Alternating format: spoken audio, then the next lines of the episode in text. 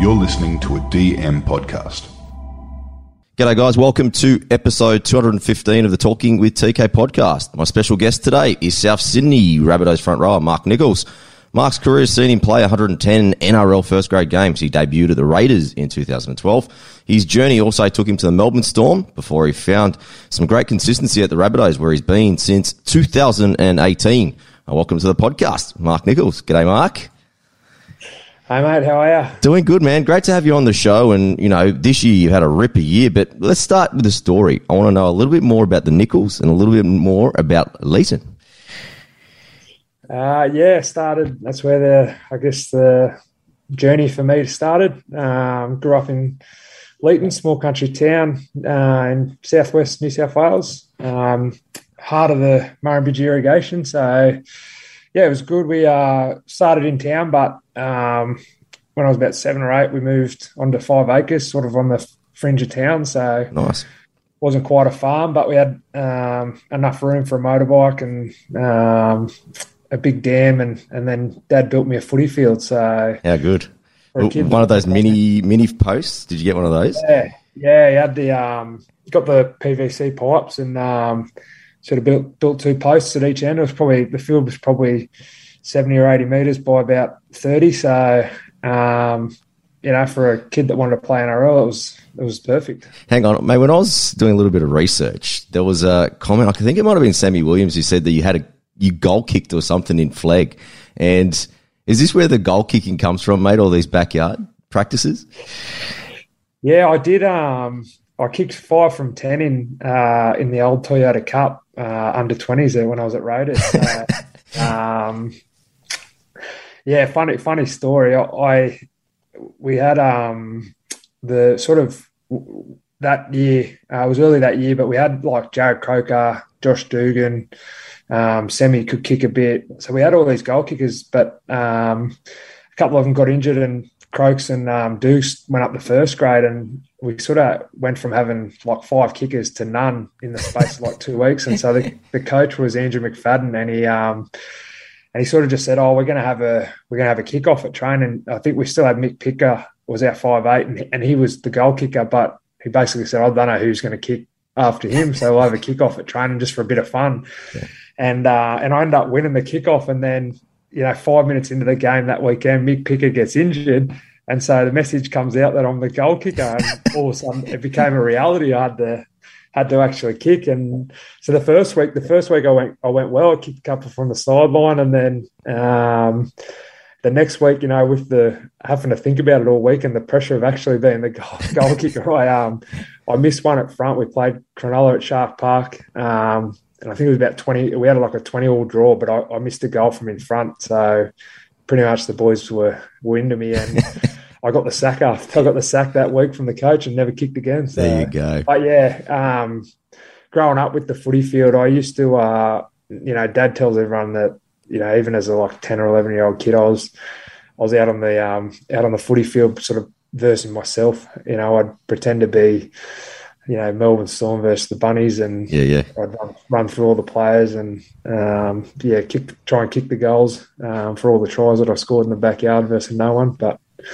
uh, as I said, you know, when you want to want to play football and you've got your own football field, it's um, pretty pretty good as a kid. Mate, you should get into JD's here, mate. Reno's gone. Latrell suspended for round one. Like you, you could get a start here, mate.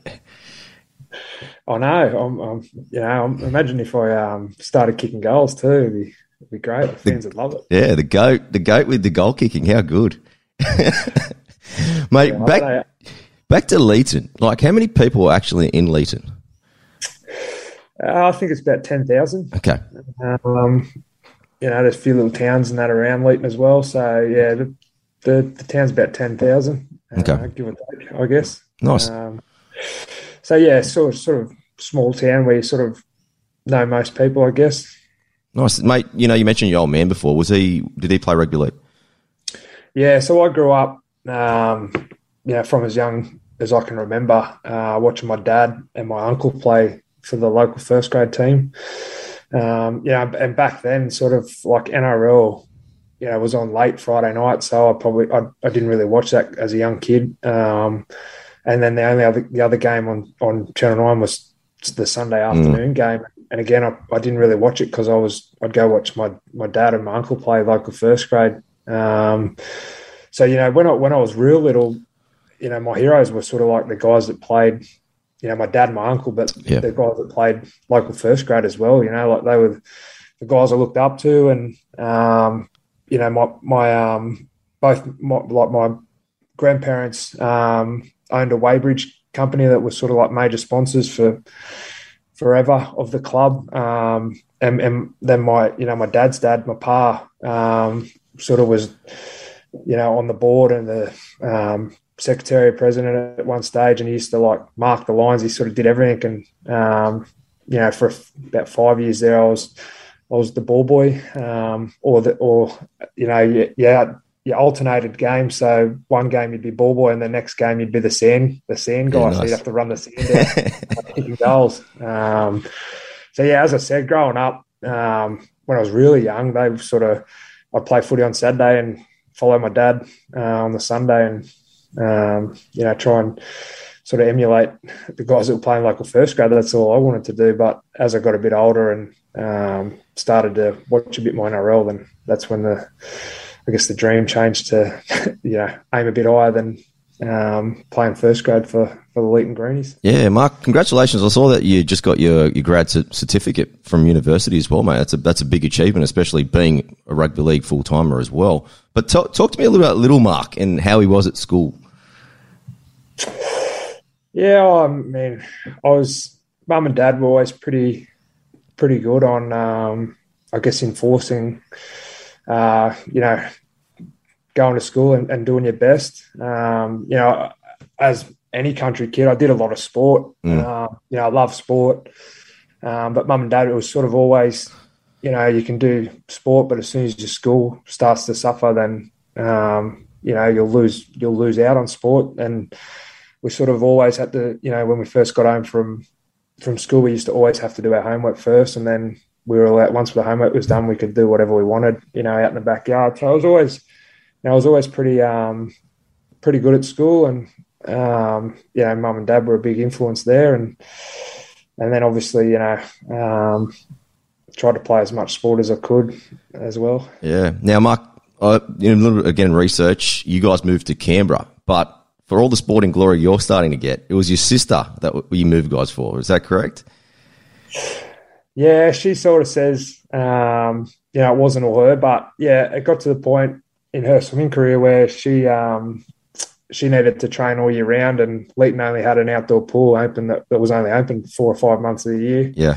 Um, so mum and dad used to have to drive her to Griffith three nights a week um, in winter, and it got to the point, you know, um, she was she would have been I was fifteen, so she was thirteen, and sort of got to the point where she, you know, she was competing with people from Sydney and Canberra that trained all year round. And um, yeah, mum and dad sort of just also, I guess, wanted, you know, me, my brother, and my sister to have as many opportunities as possible and wanted to move to a bigger area. And originally, we, I think they've sort of thought maybe Albury or Wagga, mm. just, you know, as, as bigger sort of country cities. But, um, both got good jobs in Canberra, so so we made the move to Canberra as a family, and um, I was there for a year just playing local footy for the Gungahlin Bulls, and then um, you know at the end of that year, sort of the Raiders just put out a thing that they do every year, saying you know come and try out for our under 16s team, and that's uh, that's what I did. I sort of had you know no no no one from the Raiders saying come and try out. I just I just did it like any other any kid in Canberra that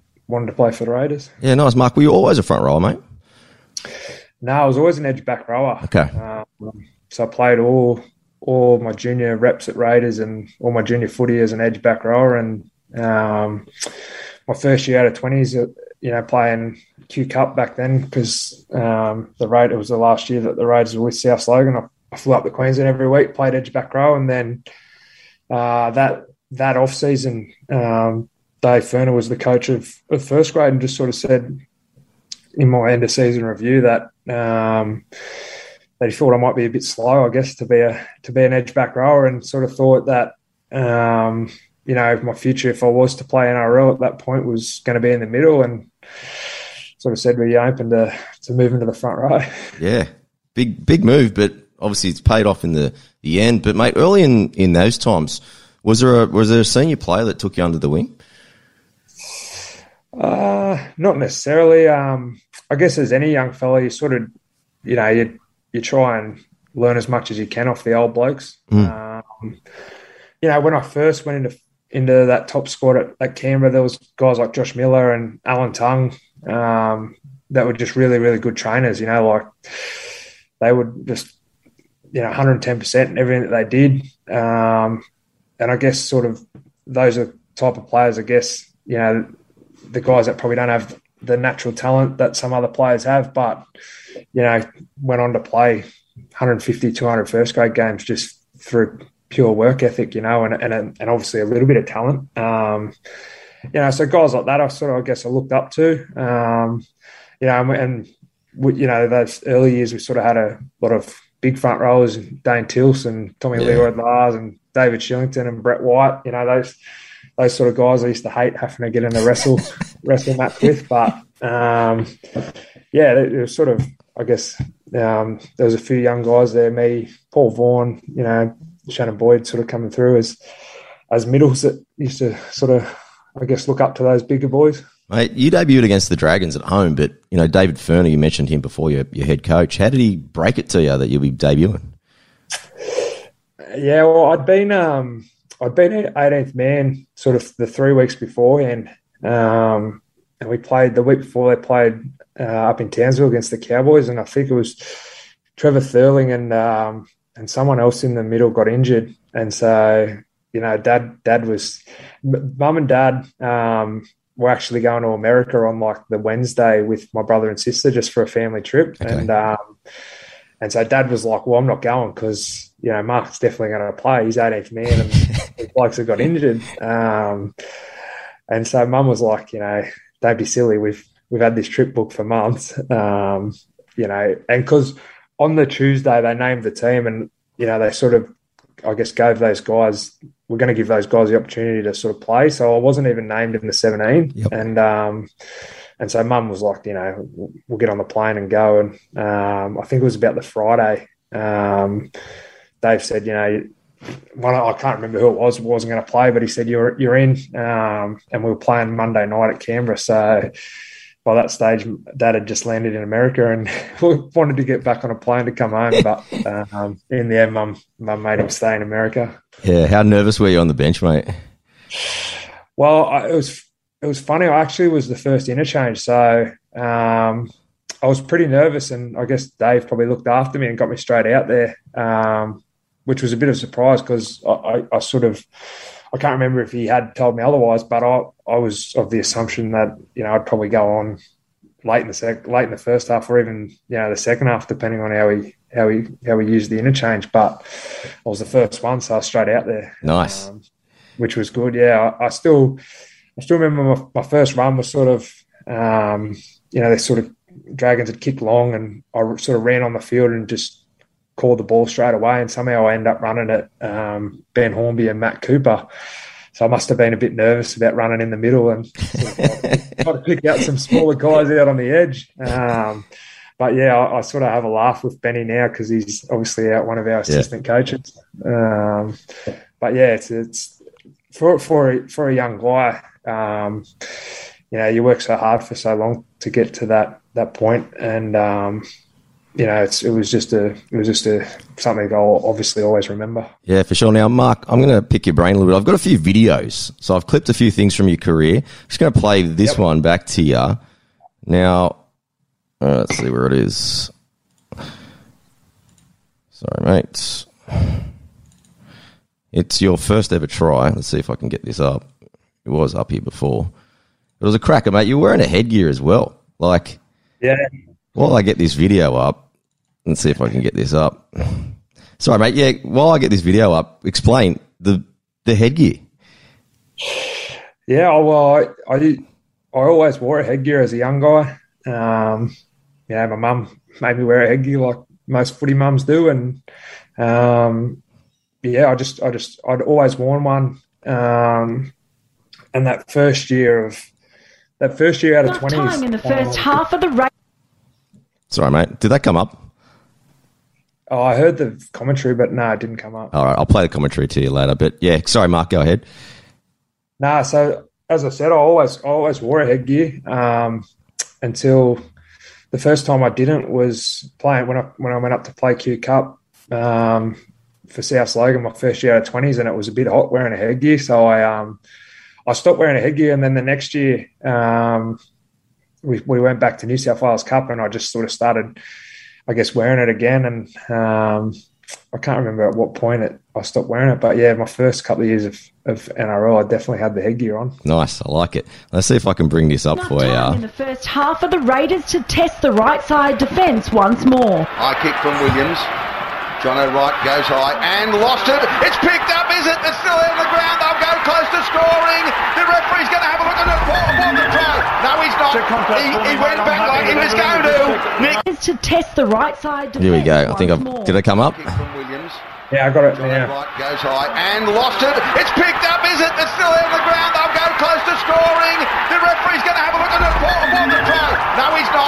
He, he went back like he was going to. Nicholls is over, but he's then going to have a look at it. And this time, video referee Russell Smith saw enough to give the home side Mate, how good.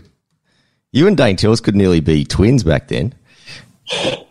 Yeah, I was probably uh, a bit leaner than what I am now, a bit of a string bean. But uh, it's funny, I hadn't I hadn't seen that try for a long time until probably about six months ago. Someone someone tagged me in it, and Okay. And over time, I'd sort of thought I ran a lot further, which was pretty funny. As they do. Mate, were you Yeah, shitting yourself when Chechen went to the video ref?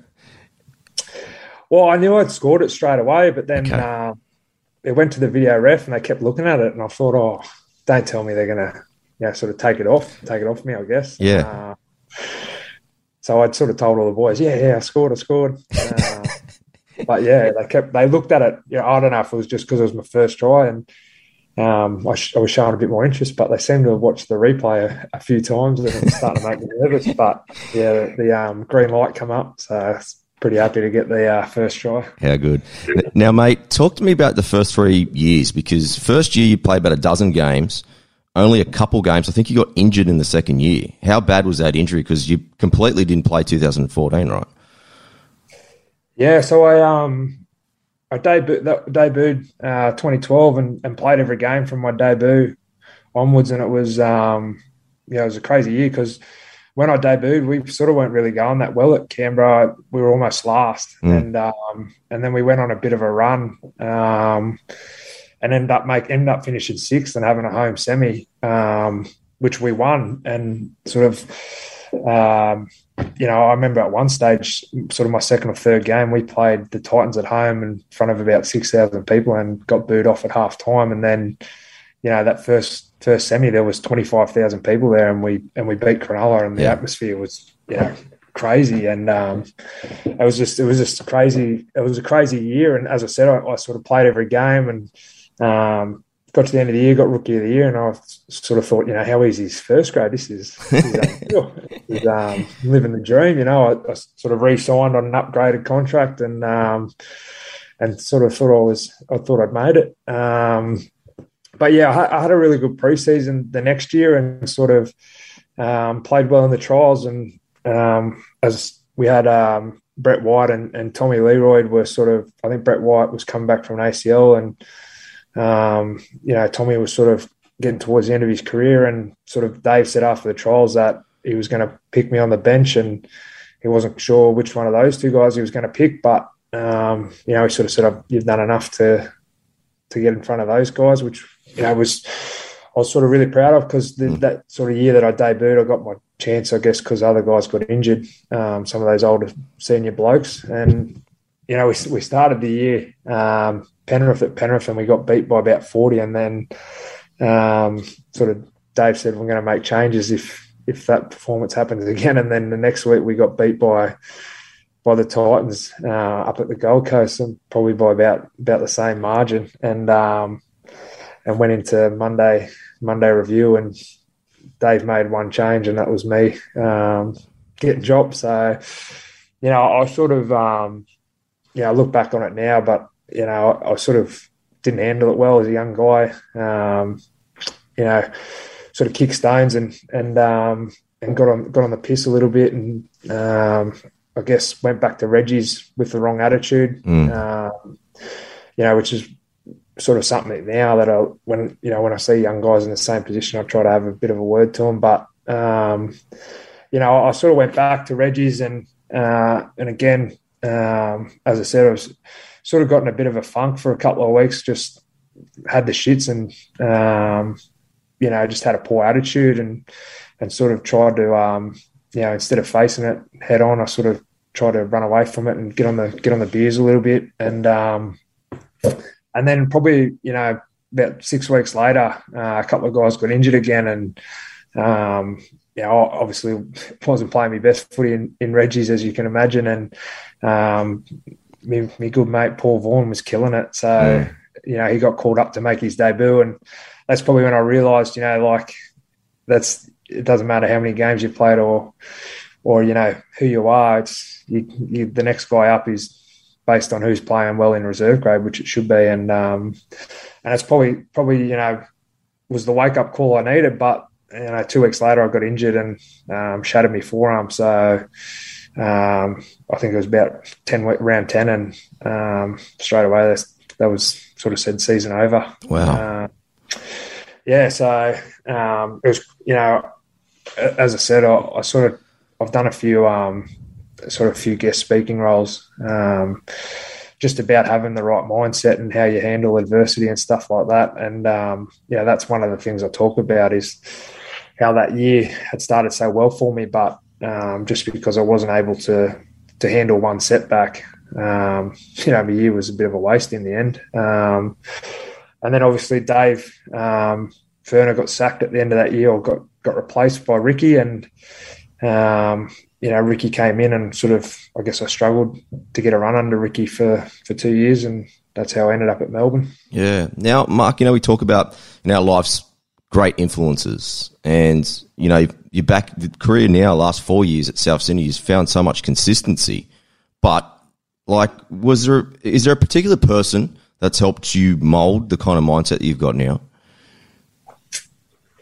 Oh, I don't, not, not, don't know if it's a particular person, but yeah, I guess, um, yeah, there's a couple of things, you know, as I said, I, I um, I sort of struggled to get a run under Ricky for two years at Canberra, and you know, I was 25 and off contract, and um, had the opportunity to stay at stay at Canberra, or um, you know, had a two year deal at the Warriors on the table, um, or I could go to Melbourne, you know, on the minimum for a one year, no no promises. But at 25, um, you know, I was sort of at that point where I only played, I think at that stage, uh, 19 games in, in five seasons. And I guess it was, I sort of, you know, for 10 or 15 years, Melbourne had been turning players like me into first grade players. So Yeah. I sort of thought, you know, why not go down there and, and give it a crack? And I guess when you do go down there, um, you know, one of the things I probably learned is a bit of, bit of gratitude and just,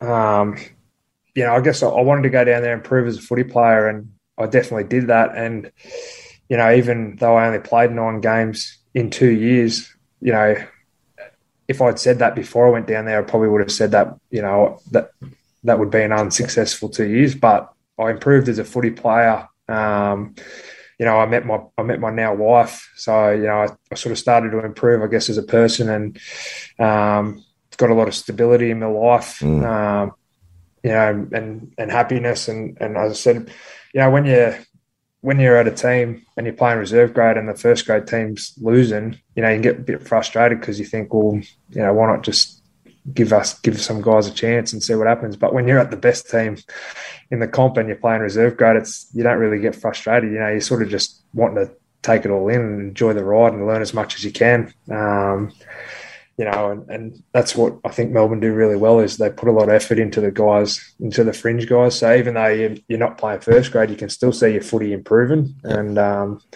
you know, as a footy player, that's I guess that's all you want um, to know you're getting better and and obviously then you know had the opportunity to come to South and I guess show that I had improved as a footy player. Yeah, I'm really glad that you brought up like the stability of your life off the field, and I think that kind of relates to not just football but even work in general. Like when we're happy off you know, away from work, we're generally happier people and perform at work. But talk to me a little bit about that, your stability that you got with your wife.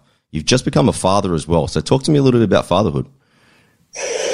Yeah, I've um, 18 months old now, Darcy is. So um, she's at that whirlwind age, um, getting into everything. But yeah, put, I guess when you just, when you have a, um, a daughter, I guess it just puts into perspective a little bit about what you do. You know, you, you go to footy training and first thing you see when you come in the door is, is Darcy running up to me smiling and happy to see her dad. Um, but also, you know, gives you something to motivate you, I guess, to, to also push to go further when, you know, when you're at training and, and, um, yeah, I guess as any parent, you just want your kids to be proud of, proud of who you are and what, you, what you've done. And I guess also be that role model for them. Um, so yeah, she's, uh, she's great. I, um, yeah, I, I love being a dad. It's, it's funny. I, um, I still remember when I was in under 20s um, at at the Raiders, and Andrew McFadden was our coach.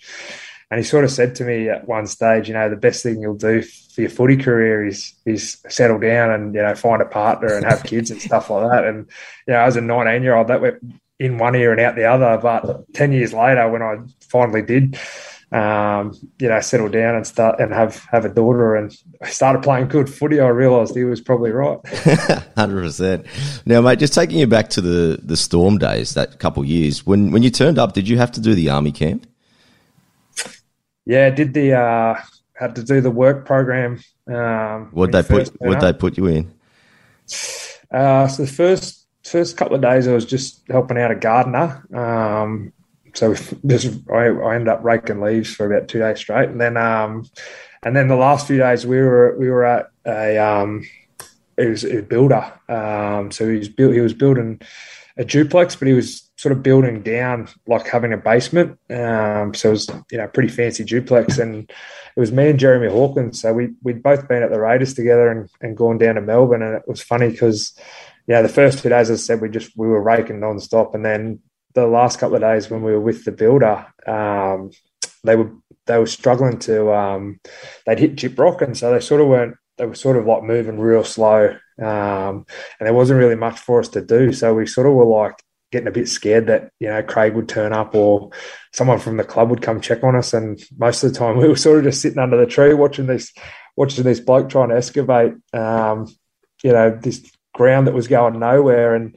even at one stage, like you know, it started raining a little bit, and they sort of went, "Oh, well, we, you know, we're going to go home," um, and locked up the building site. And we, me and Jeremy didn't know what to do. We were too scared to sort of go back to training because, you know, everyone was rocking up to training in the afternoon, wrecked. You know, like they were just working hard, and here we were at like twelve o'clock sitting there and with nothing to do. We're just sitting in his car, and we're like, "What do we do?" You know, what happens if Craig turns up and we're you know, we're not working, or what if we leave and someone turns up and no one's here? And um, it's all sort of that that mind games are going down to a Melbourne preseason. Um, but yeah, and then and then obviously you have the army camp before Christmas, and you sort of only have to do it the first year you go down there. So um, everyone who's already there has done it and know they're not doing it, so they're more than happy to tell you how hard it is and um, yeah, as I said, for that four, four or five, six weeks leading into it, you're already doing a hard preseason as it is. Um,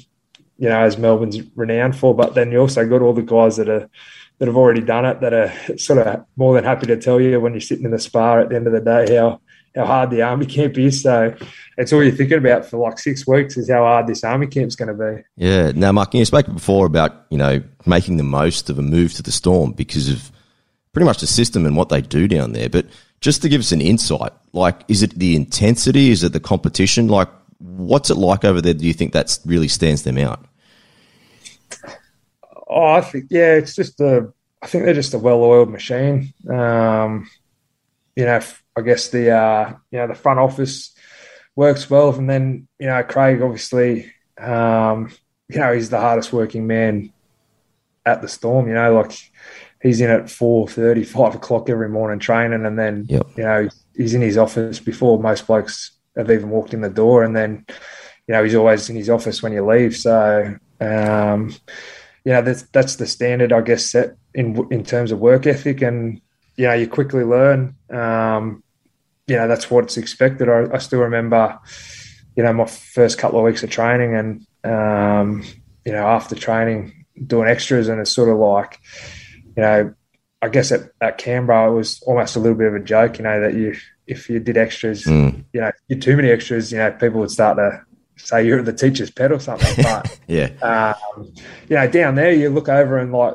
you know, Dale Finucane and Jesse Bromwich and Kenny and like, you know, even Cam and, and Billy and stuff like they're all doing extras after training for 20 minutes, 30 minutes. So you sort of realize like, if I'm not going to do it, then how am I going to get in the team? Because all the blokes in the team are, are doing it. So um, I guess it's just the standard that's, you know, been set from day one with Craig and, um, you know, the players that are there just withhold that standard. And, and you talk about culture and I guess for young guys that go down there, you sort of, or, you know, even older guys that go down there, um, you quickly realize that that's what's expected, and so you sort of just jump on board. Yeah, Mark, when you finish, you'll be able to write like a leadership and culture book. Like when you think what you had at Canberra with Ferns and Ricky, and then you went to Storm with Craig and all his assistants. You had Siebes, and now Wayne Bennett and JD. It's you, it's like one of those things. It's like a little a little thing on the side that not a lot of people get to experience. It's it's it's great, but man.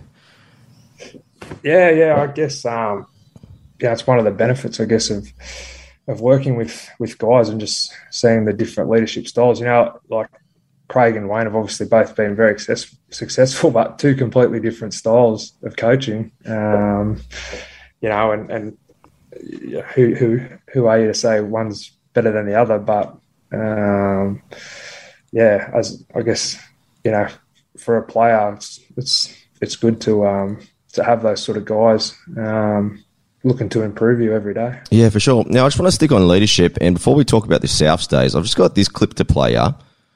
And then I want to just chat to you about leadership.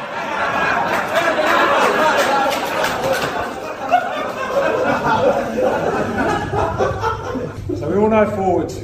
They do the tough carries, get line speed, east west, kick pressure. I mean, halfbacks are smart. But if you look back at the past two decades of this club, the most inspirational leaders Sam Burgess, OG GOAT John Sutton, Big Bad Bryan Fletcher. They're all forwards. It's about time this team had a forward as a skipper. who better than a forward who scored a double last year?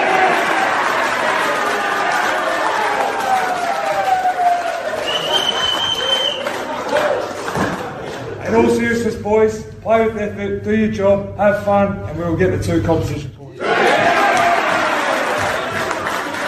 Now, Mark, I love it. I love it, mate. Have you ever read this book? It's called The Leader Who Had No Title. Have you ever read that? Nah. It's a fantastic book. It's just all about leadership and like you know how like m- most people assume that managers or coaches have to be the leader or the guy with the, the C. So this book is yep. literally telling you like all the different things you need to do to help your organization or your team, etc., etc., without having the captain. And you know, you got clubman of the year this year, and speaking to a few of your teammates, everyone loves you. So obviously, it's a huge thing that you do. Even though so, that day you were the captain, but the majority of the time you don't have the C next to your name. So can we just talk a little bit about your leadership approach and your role within the team?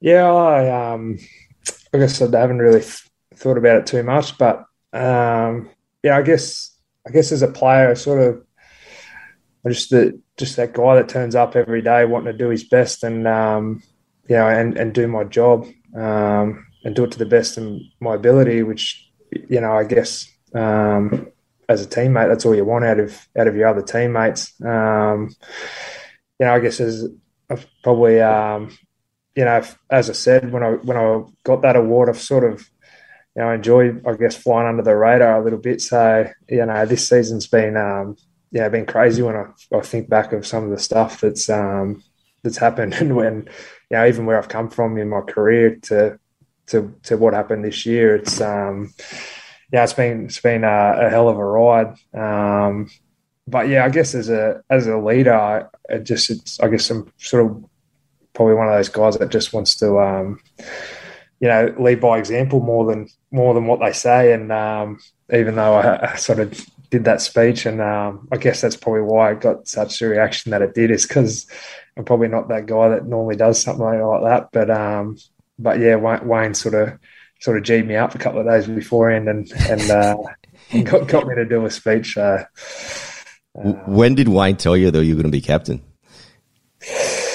Uh, so we um we had the we had a meeting on the Monday morning, uh, just a review of the game before, and sort of the week before, um, there was a bit of talk about if we sort of were in a good position that we'd, um, or even the sort of couple of weeks before, if we're in a good position, we'd probably rest blokes for that last game. And at one stage, you know, the week before, Cookie sort of said to me, you know, you and Tommy have played every game. Um, you know, and of you, I guess you guys probably be looking at getting a rest, and so I, I sort of was half expecting to um, to be to be rested, um, just because I had played every game, and um, and then sort of Wayne didn't say anything. He just sort of announced the team after review, and and sort of announced the front rows, and, and he didn't name me, so I thought, oh yeah, I'm getting rested, but then he ended up sort of naming the lock and said, you know, and you know, playing lock this week, and captain will be Mark Nicholls, and sort of.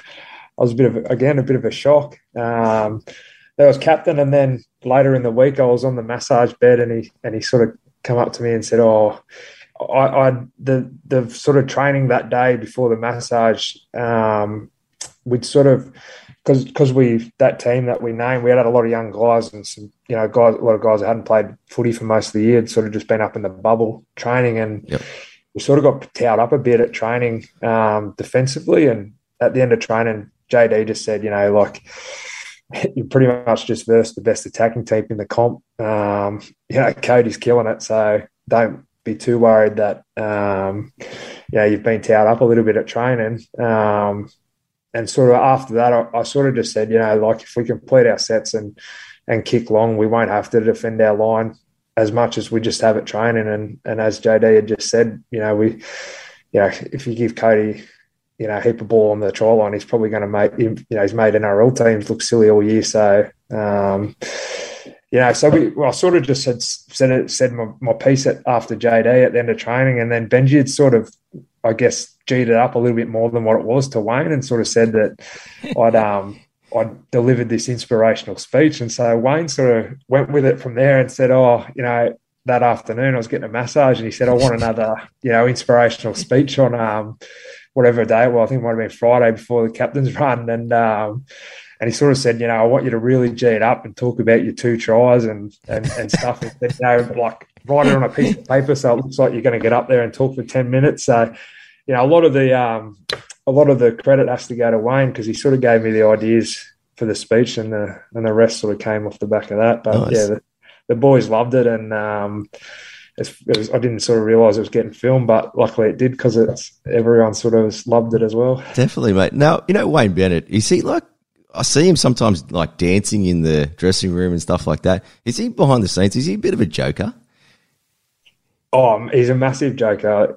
It's funny, like in the media, he's such a you know sort of he almost puts on that cranky old man persona, but um, you know behind closed doors, he's the complete opposite. Um, you know, he loves trying to, I guess, create an environment where where players want to come in and and um, you know just just have be happy and and um, and have a bit of fun and and stuff like that. You know, he's obviously not not very old school with the um, you know video and and stuff like that. He sort of he's more about trying to create that environment. And I guess you know the the brilliance of Wayne going into that week was he knew we had a lot of guys. Um, who hadn't played. Um, you know, as I said, there was a lot of guys hadn't played any first grade, and mm. um, you know, a lot of guys hadn't played any footy in sort of three months.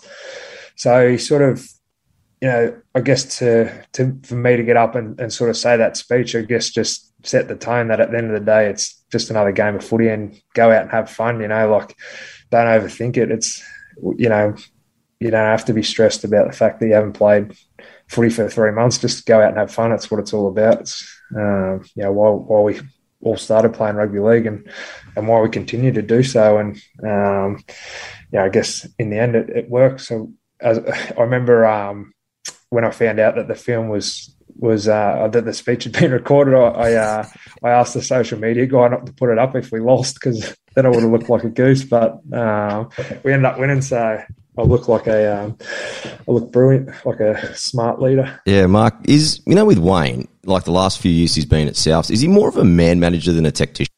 Comment.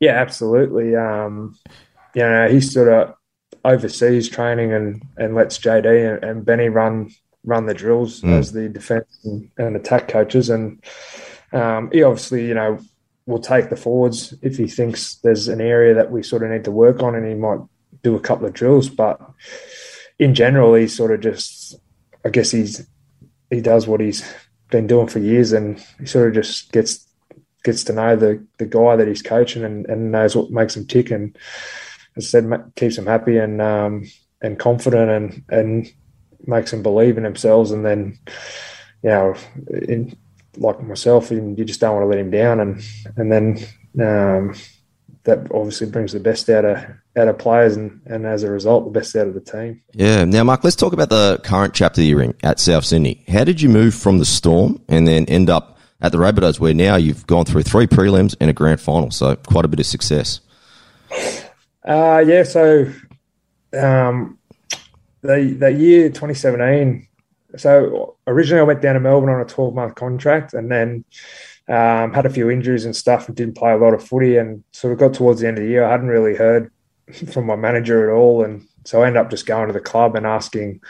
You know, I, I didn't really want to have to move again and go through that whole um, yeah, preseason and trying to prove yourself. Mm. Uh, so I sort of, sort of, I just went into the storm and said, if is there going to be, is there anything here for me next year? And and if not, I'm, I'm thinking I'll probably just go play Q Cup. Um, I had that chat with my sort of development coach um, during a review of, of my Q Cup game, and then that night Craig ended up ringing me and um, and sort of said, you know, that he'd heard I was thinking about just going to play Q Cup and. Mm and he said, you know, I, you would have played. I think you would have played NRL here if this year if you didn't have the injuries you did. Um, you know, I said, um, you know, now that I'm back, now that I was back playing Reggie's, um, I was playing good footy. I'd had a good preseason, just had some unfortunate injuries, and then, um, yeah, I said, sort of leave it with us.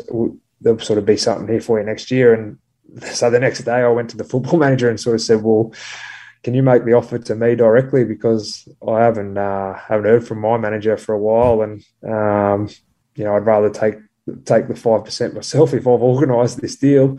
Um, so he sort of said, "Yeah, you just need to let him know that he's no longer representing you." And yeah. um, you know, so I had another twelve months at Melbourne, and then I ended up. That's that was the year I met my partner Perry, and um, at one stage she sort of said, "What what happens if you have to move?" And you know, because we were obviously just in a new relationship. And I said, "Oh, you know, I'm, I got a 12 month deal last year when I didn't play. I, surely I'll get another 12 months because this year I have played." Um, so I had the conversation again with the club, and there actually wasn't a deal there for me. So I had to um, had to get a manager, and and obviously we had to move, and um, there was sort of nothing really.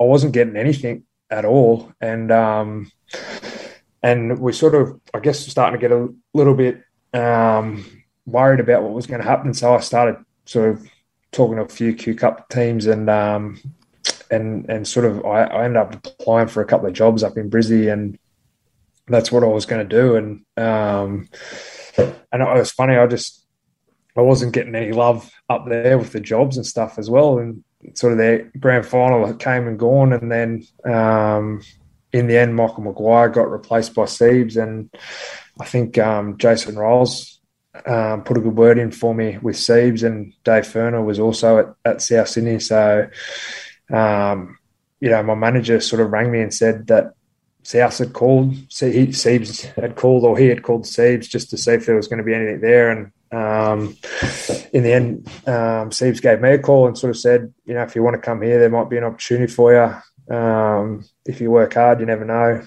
Um, he sort of said, you know, in terms of middles, we've got we've got a lot of bigger guys here at the moment, so um, we're looking for something a bit different. And uh, in the end, I spoke to Perry, and we sort of said, well, as you got, I've got nothing else to do, so we took the um, took the took the chance to come to South and move to Sydney. Yeah. Now, Mark, you know, off the field, you know, you've done a little bit of work with Souths in their office, a couple of years of work as a BDM as well, part time.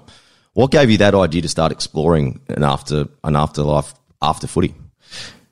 It was that um, I guess that two months of of our life, um, not knowing sort of you know what was going to happen with footy and not not having an NRL deal. Um, you know, and as I said, I started trying to apply for jobs and a couple of the Q Cup teams. I'd sort of, you know, I did a degree straight out of school, so mm. I did sports science and sports management, and then um, I guess just parked it. I sort of, we'd always, I guess, coming through, it was, it was always always sort of um, I guess encouraged to have a have a backup plan in case you don't make it. And um, you know, that all of a sudden I was starting to apply for jobs, and it, you know, the feedback was, you know, you've got no experience, you've done a uni degree, but you know, you, haven't done anything. Yeah, you've got no experience. And then I sort of my reply was because I've been trying to play NRL for you know seven years, but um, in the end, that that that experience, sort of when we moved to South, my wife said you know, if this is going to be your last 12 months of footy, you better do, you know, you better do something to, um, to make sure that if, if it doesn't work at Souths, there's at least a job at the end of it. So that's that. The first 12 months was where I just went into um, Shannon Donato and just, um, you know, went one day a week in the, with the commercial team and sort of get, I guess, learn how the, the other side of the football business ran. And then, um, from there, that's how the opportunity came to um, to get the BDM role at Brand and and do try and do some sales and stuff like that. Um, so yeah, I, I guess um, you know when I look at my footy career early on, you know, as coming through the grades and that last year, the, the year that I debuted was my last year of uni. Um, you know, so the start of my career and, and the end of my career, I, I was always sort of doing stuff away from the field, and it was the best years I had on the field. So you know now when um, you know when when the club talks to me or asks me to have a chat to the younger guys, it's something I sort of I guess really encouraged because you know I think when you're coming through as a young guy, it sort of gets said that you need to do it as a backup plan, mm. which you don't want to really think about because you just want to think about actually making it and not, I guess, the flip side of not making it and what you should do if you don't make it. You just want to focus on making it, and then. But I guess the the the angle that I try to say is, you know, when when you do have something away from the footy field, it, it also, you know, personally, it's it's helped me. I guess it gives you that opportunity to sort of just get away from footy, even if it is one day a week or a couple of nights. Um, you know, studying and stuff like that, and having a passion, um, you know, away from the field can help. It doesn't, you don't have to be 100% footy to sort of try and make it. Yeah, I think, yeah, BDM role's great too because you come from a sporting background, plenty of stories to tell the clients. It's a great way to open the doors too because people want to talk to sports people. So it's actually a great role, both that and relationship management as well. But how did you kind of, because you only just stopped doing it at the start of the year. So what did your week kind of look like? Um, yeah, well, as, as I said, it's sort of, um, you know, I just used to do it on my day off. We were always we always have two days off before a game. Yep. Um, so I go into the office, uh, you know, and, and if I had meetings, um, you know, I'd go into the office or go to the meetings first and then go to the office or vice versa. And mm-hmm. then, you know, if I had to take a meeting, um, you know, and it, and it wasn't going to be on that day off, I'd just try and organise it after training or, um, you know, on a on a lighter day um, at training, and um, you know, obviously last year had to had to um, pivot to doing some Zoom calls and stuff like that. Um, but yeah, I, sort of when COVID happened, um, you know, I, I sort of always had, a, I guess, a passion. If I didn't go to uni, I wanted to do building, um, and so I've always sort of wanted to go into that construction space. Uh, so when COVID happened, I,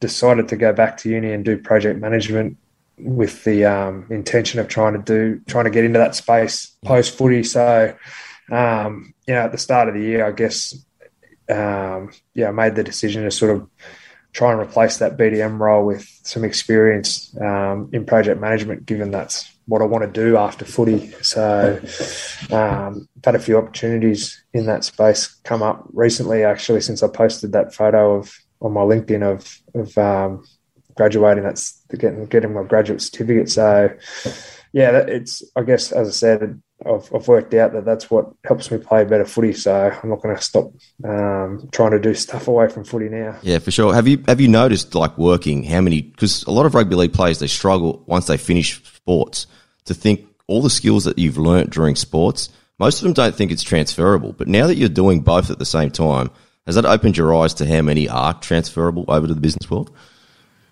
Yeah, well, I think um, you know it's something that um, at different points I've, I've spoken to um, career coaches. I guess it's you know, when I was applying for jobs, it probably wasn't something you know it it was coming through on my resume that I had no experience. It was you know that it was probably more you know what I was putting on my resume.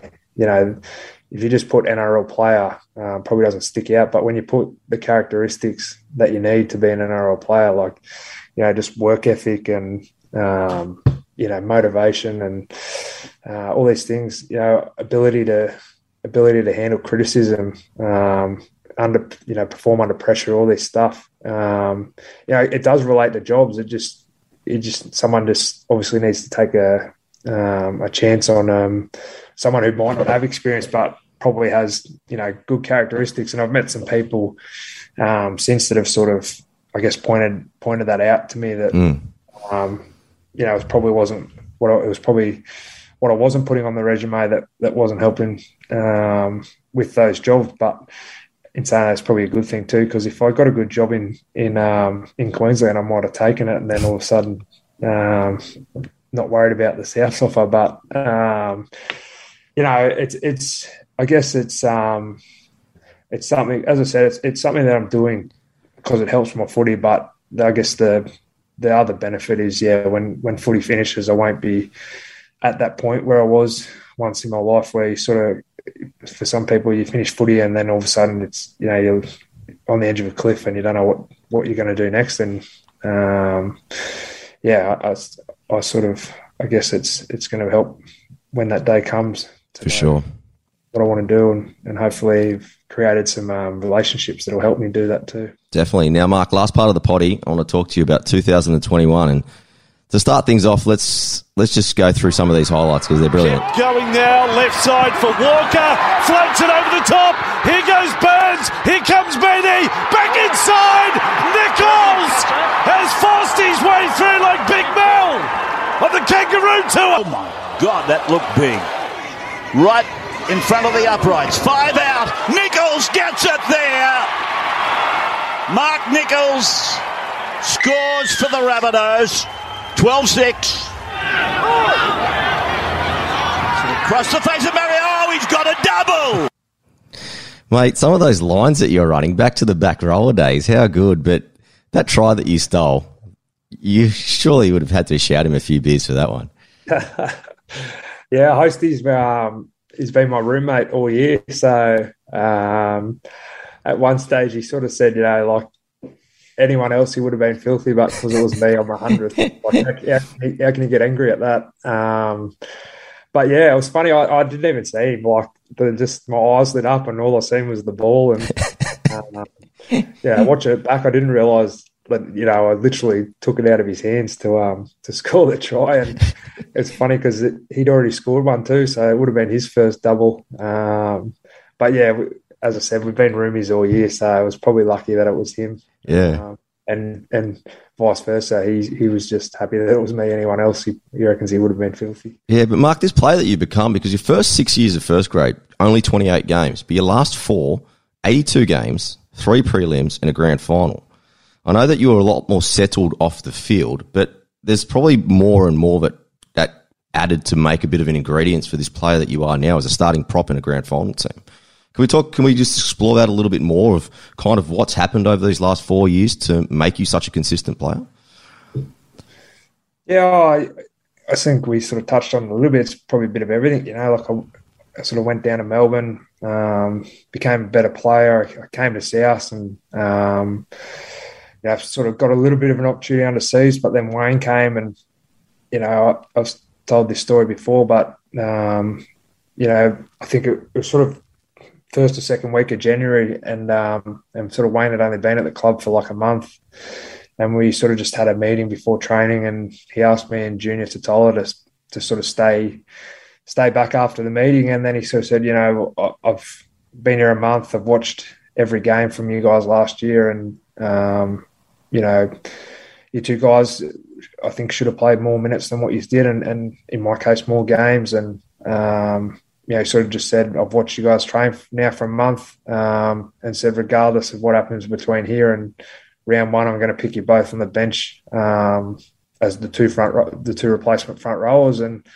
and just said you don't have to worry about that now. Like you know, um, just go out and, and, train like an NRL player and, and, know that you're going to be there round one, and um, and and you know, for a guy who'd been on the fringe all his career, it was sort of just um, you know, I couldn't believe it really. I, I mm. sort of that point of the of preseason, most coaches are sort of saying, you know, I'm going to pick the team round one on on trials and, and how you're training, and you know, in reality, there's the probably 15 spots have already already been chosen. Um, you know, by guys' pay, pay packets and, and reputation and stuff like that. You know, um, you know, so for a coach to sort of come out eight months, eight weeks before the season had even started and saying I'm I'm going to pick you no matter what, um, I think it just it just gave me and Junior, you know, a lot of confidence and and belief in those things that I spoke about. What Wayne does so well, and and in the end, you, you sort of just because he's given you that, you don't want to let him down, and mm.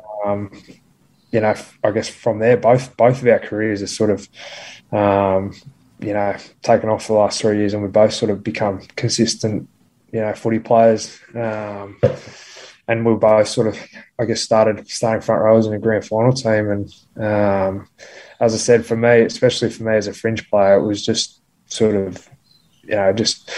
I, I, I still can't believe, I still can't believe that it, that it happened. But you know, and from that from that point on, obviously, I sort of, you know, when you're a fringe player, you're sort of always worried about getting dropped, I guess, because yeah.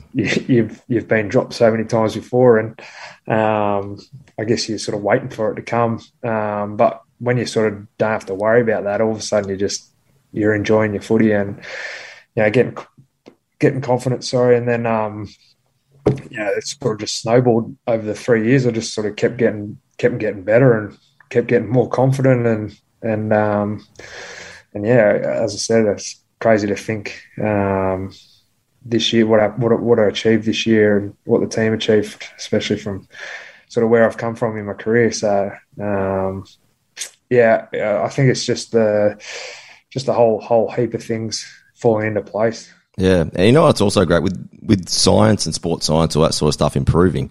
Like twenty years ago, when we were all growing up, at thirty one, you now you would have been nearly the end of your career. Now it seems that you're just coming into this your peak. Like you could have another four or five good years left in you, mate.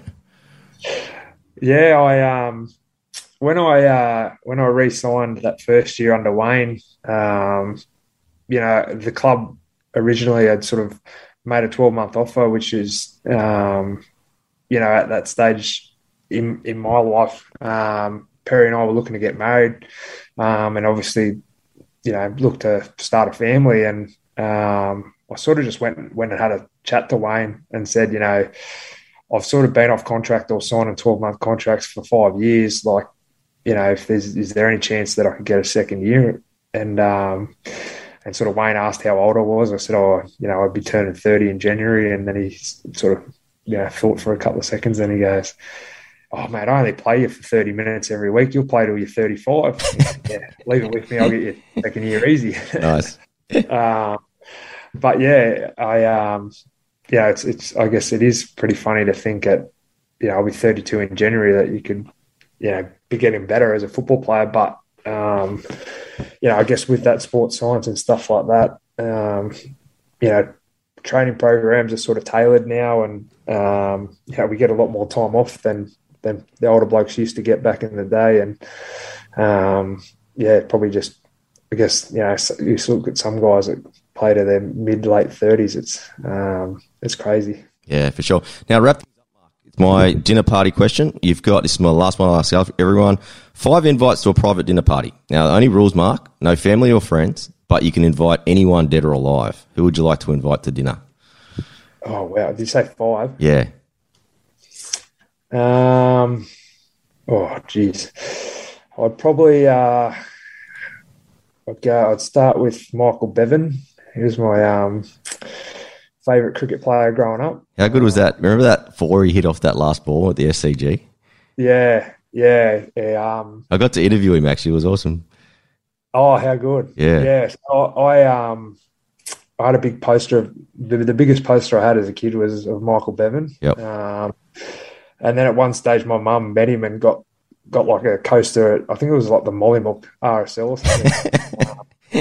sort of said to Mark Michael Bevan. So How good. uh, was my prized possession as a kid. Yeah. Um, and then I guess I'd have to invite Billy Slater because he was my favourite football player growing up. Um, Did you get chills when you met him?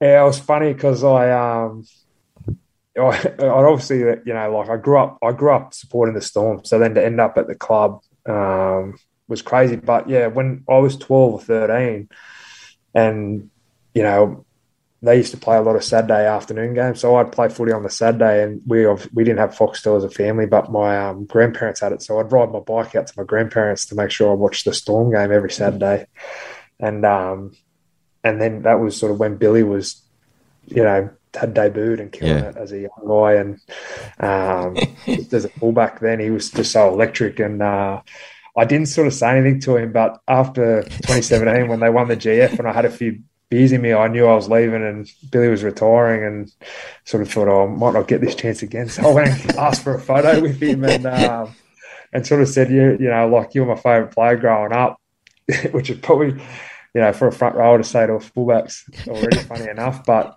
the fact that I'd already been, you know, playing with him and training with him for two years before I told him, he probably thought I was, you know, a bit strange. But um, I had a few beers in me and, and knew the opportunity was probably never going to come again. So uh, I got a photo with Billy, um, which was a bit of a fan fanboy moment. But um, yeah, so he, he would get a run. Um, probably have to invite someone you know, a bit of a country country music fan. So Yeah, nice.